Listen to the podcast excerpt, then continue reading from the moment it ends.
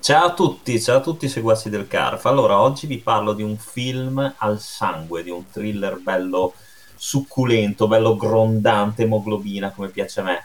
E poi soprattutto è un thriller del eh, allora maestro Dario Argento, che purtroppo lo diciamo sempre, lo si sente continuamente dire in giro, ha perso la sua verve leggendaria, la sua verve di autore con i controcoglioni e si è ridotto un po' a fare delle boiate che non vale neanche la pena nominare in questa sede. Vabbè, Giallo e La Terza Madre, giusto per citarne due, ma ce ne sarebbero tante altre.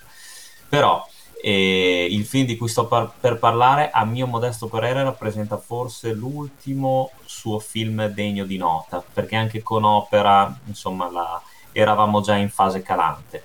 Sto parlando di un thriller del 1982 ed è Tenebre Tenebre è un film secondo me bellissimo. Allora, eh, per tutti quei precisini che dicono che eh, comunque dei, nei film di Dario Argento ci sono un sacco di buchi di trama, ci sono delle cose che non tornano, è vero, ci sono anche in questo film.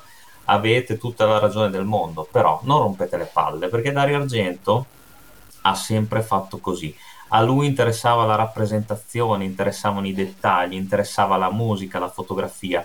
Cioè, era un cazzo di genio a quei tempi Dario Argento e Tenebre è l'esempio in più del suo genio. Cioè, Tenebre, secondo me, è un film meraviglioso sotto tanti aspetti. Prima di tutto ha un cast immenso perché eh, c'è Anthony Franciosa, Giuliano Gemma, eh, vabbè, Daria Nicolodi, c'è John Saxon nel ruolo dell'agente letterario di Peter Neal, questo scrittore, per fare un accenno di trama, questo scrittore che arriva a Roma eh, per promuovere il suo nuovo romanzo, intitolato appunto Tenebre. E proprio in concomitanza con il suo arrivo, ecco che irrompe sulla scena anche l'assassino del rasoio, che comincia a uccidere eh, donne, giovani donne, seguendo la serie di omicidi descritte nel romanzo di Peter Neal.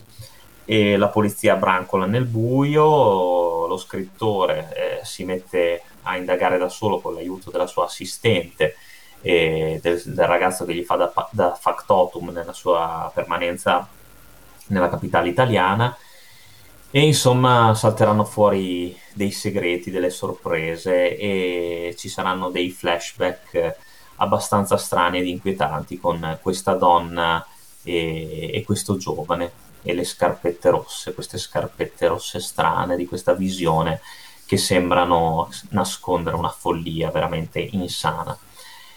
Allora, ehm, come dicevo, il cast è fenomenale. Cioè, Anthony Franciosa nel ruolo di Peter Neal è bravissimo, veramente bravo, bravo.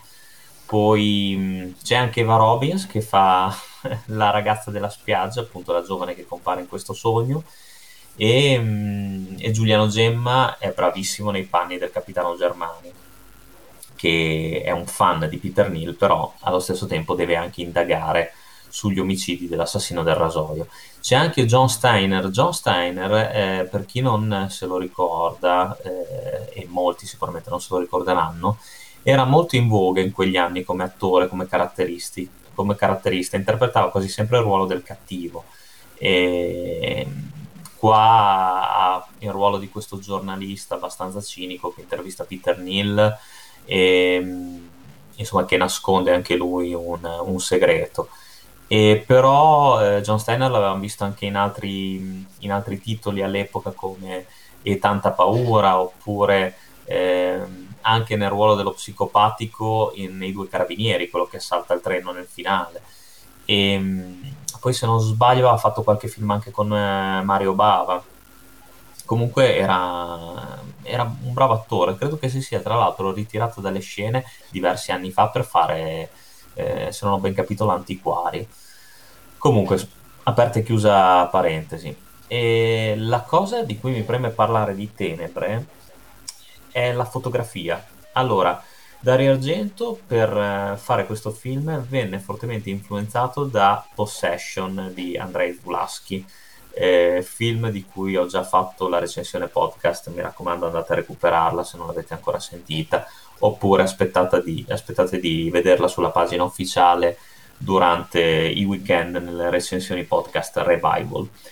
E um, Possession aveva influenzato profondamente eh, il modo di mettere in scena di Dario Argento, tanto che appunto lui voleva già abbandonare le atmosfere cupe notturne eh, che aveva portato avanti fino a quel momento e che avevamo visto in Suspiria e in Inferno voleva mh, mm, fare una cosa totalmente diversa, all'opposto, ovvero sia gli omicidi di tenebre, e, e lo vediamo nel film, si svolgono prevalentemente in scenari eh, in cui è presente molta, moltissima luce, con scenografia bianche per lo più e eh, in spazi incredibilmente aperti. Eh, va da sé appunto eh, l'omicidio del, dell'agente Bulmer in, in, pieno, in pieno giorno. Tra l'altro scena bellissima di questo film secondo me. E, ehm, e, Argento appunto diede l'incarico di creare questa fotografia particolarmente luminosa al maestro Luciano Tovoli. I risultati li vediamo assolutamente eh, validi nel film. E la colonna sonora è sempre affidata a Claudio Simonetti, c'è il tema flashing che è spettacolare e anche tutta, tutti i brani che si sentono nel film sono, sono pazzeschi, comunicano sempre quel senso di inquietudine eh, a cui Dario Argento ci ha abituato. E, um, e Tenebre, che dire, è un film anche con un um, elevato kill count. I morti in Tenebre sono tantissimi, credo 14 o 15, e gli omicidi sono fatti veramente bene, sono abbastanza tosti, c'è molto molto sangue in questo film e sono anche eh, ben descritti nella loro brutalità, quindi eh, è un film che forse è anche per certi aspetti più impressionante rispetto ad altri, proprio per questo suo aspetto luminoso, strano e per eh, le tante morti che si susseguono durante, durante la storia. Il finale ovviamente non ve lo spoilerò, anche se tantissimi l'avrete già visto, e secondo me è un gran finale, è un gran finale e ti lascia addosso quel, quel brivido proprio anche allo scorrere dei titoli di coda con, eh, con quel particolare eh, colpo di genio che Dario Argento inserisce proprio nella, nell'ultima scena del film. E, ehm, io quindi ve lo consiglio, vi consiglio di vederlo, Tenebre, perché è, ripeto, a mio avviso, l'ultimo grande film di un maestro del brivido del cinema italiano che comunque ha regalato tantissimo al, anche al cinema di tutto il mondo.